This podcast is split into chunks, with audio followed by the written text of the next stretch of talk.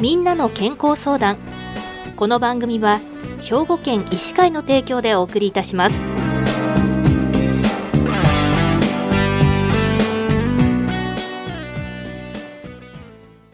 みんなの健康相談。ご案内の岡本里奈です。今週は兵庫県医師会の異性研究委員会委員でいらっしゃいます生島正史先生にお話をお伺いします。生島先生おはようございます。おはようございます。よろしくお願いいたします。こちらこそよろしくお願いいたします。生島先生は伊丹市で生島内科クリニックをご開業されていらっしゃいます。今日は医療のお話ということでイギリスのかかりつけ医制度と医療制度についてお話をお伺いします。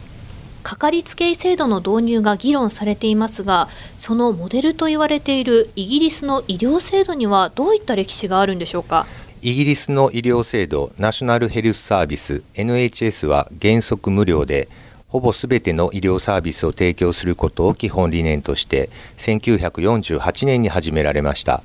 1980年代のサッチャー政権下で市場競争原理を導入した NHS 改革が始まり1997年に発足したブレア政権では医療サービスのスタンダードを示し2010年代のキャメロン政権からは治療から予防へとプライマリケアを前面に押し出すようになり現在に至ります。この NHS の特徴というのは何でしょうか？NHS は税財源を基礎としており国民一般にほぼ無料で医療サービスを提供できる国営システムです。一方で民間保険や自費によるプライベート医療も行われ国民医療費の約1割強を占めております。英国民は救急を除きあらかじめ登録した家庭医ジェネラルプラクティショナー GP の診察を受けて必要と判断されないと専門医を受診することができません。これがゲートキーパー制度であり患者は日本のように受診する医療機関や医師を選ぶことができません。日本の制度とは全く異なるということなんですね。この NHS 制度にはどのようなメリットがありますか？医療費は、えー、税金で賄われておりますので保険料負担も窓口負担もないためためらわずに診察を受けることができます。また病院や診療所は国によって計画的に整備されるため地方でも安心して医療を受けることができます。患者が振り分けられるので特定の病院や診療所に患者が集中することもありません。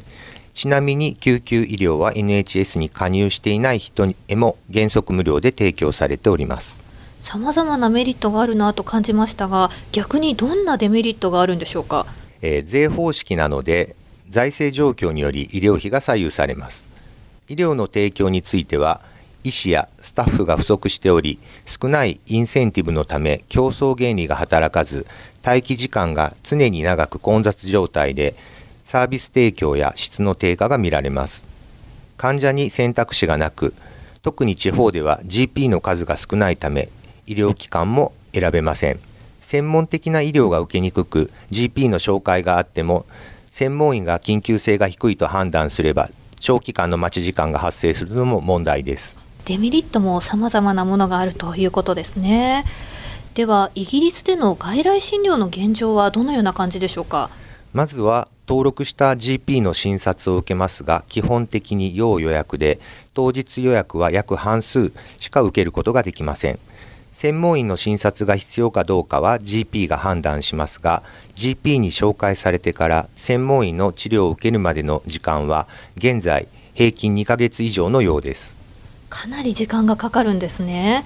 では医師の診察を受けるのはハードルが高いですよね。その一方でイギリスではタスクシフティング医療行為の、えー、一部の他の職種への異常これが進んでおりまして看護師などのコメディカルがプライマリケアに対応しております。診療所看護師は医師から独立した形で診察を行っており一定の研修を受けたプラクティスナースは風邪などの軽度な疾病や高血圧糖尿病など慢性疾患の対応が可能で専門の修士コースを修了したナースプラクティショナーは検査診断薬の処方なども担います。薬剤師は調剤以外にも症状に応じた市販薬を販売しています。多職種共同多職種参加型のチーム医療はイギリス医療の特徴の一つです。なるほど。では先生仮に日本にイギリス型の GP 制度を導入するとなるとどういった問題があるんでしょうか？まず10分に1人の診察ウォークインがあるかもしれませんが基本的に予約制で待機時間はやはり長く発熱外来等が対応できるでしょうか。またかかりつけ医選択は大丈夫でしょうか。かかりつけ医を間違えば患者は一生不幸では我が国の患者は症状から専門家のクリニックを受診する方々が多いです。リフィル処方や看護師の診察受付でのドゥ処方症状により薬局を勧められるとこういったタスクシフティングは徐々に進めていかないといけないと思われます。英国 GP でも平日8時から18時半高齢医師の多い診療所に時間外24時間365日の対応は可能でしょうか。機能分担と連携が重要ではないかというふうに思います。医療の質の面からも医療機関側の実務的な面からも GP 制導入は現実的に難しいものがあると思います。ではイギリスと日本の制度を比較して今後のかかりつけ医制度をどのように考えますか？医療制度は歴史、経済、風土、文化等の所産であり各国固有の形態を取るため他国の制度より普遍性を見出し取り入れるべきところは取り入れる必要がありますがイギリスの GP 制度はイギリスの国民性を大いに反映したものであり我が国とは非常に大きな比嘉の制度差を実感します。我が国が歩んできた自由開業性、フリーアクセスは優れている点が多く、もっと評価されていいのではないかと思われます。では最後に先生、私たち市民はかかりつけ医持つべきなんでしょうか？高齢者は特に日頃の体の状態を把握していて何でも相談できるかかりつけ医が身近にいるといざという時の対応や日々の健康づくりに役立つでしょう。一方で日本医師会が発信しているようにかかりつけ医についてはあくまで皆さんが選ぶものでありかかりつけ医を割り当てたり登録を義務付けたりすることはいかがなものかと思います。また診療科別や専門性の観点から複数のかかりつけ医を持つことも自然なことではないでしょうか。わかりました。ありがとうございます。今週は兵庫県医師会の医政研究委員会委員でいらっしゃいます生島正史先生に医療のお話をテーマにイギリスのかかりつけ医制度と医療制度についてお話を伺いしました。生島先生ありがとうございました。ありがとうございました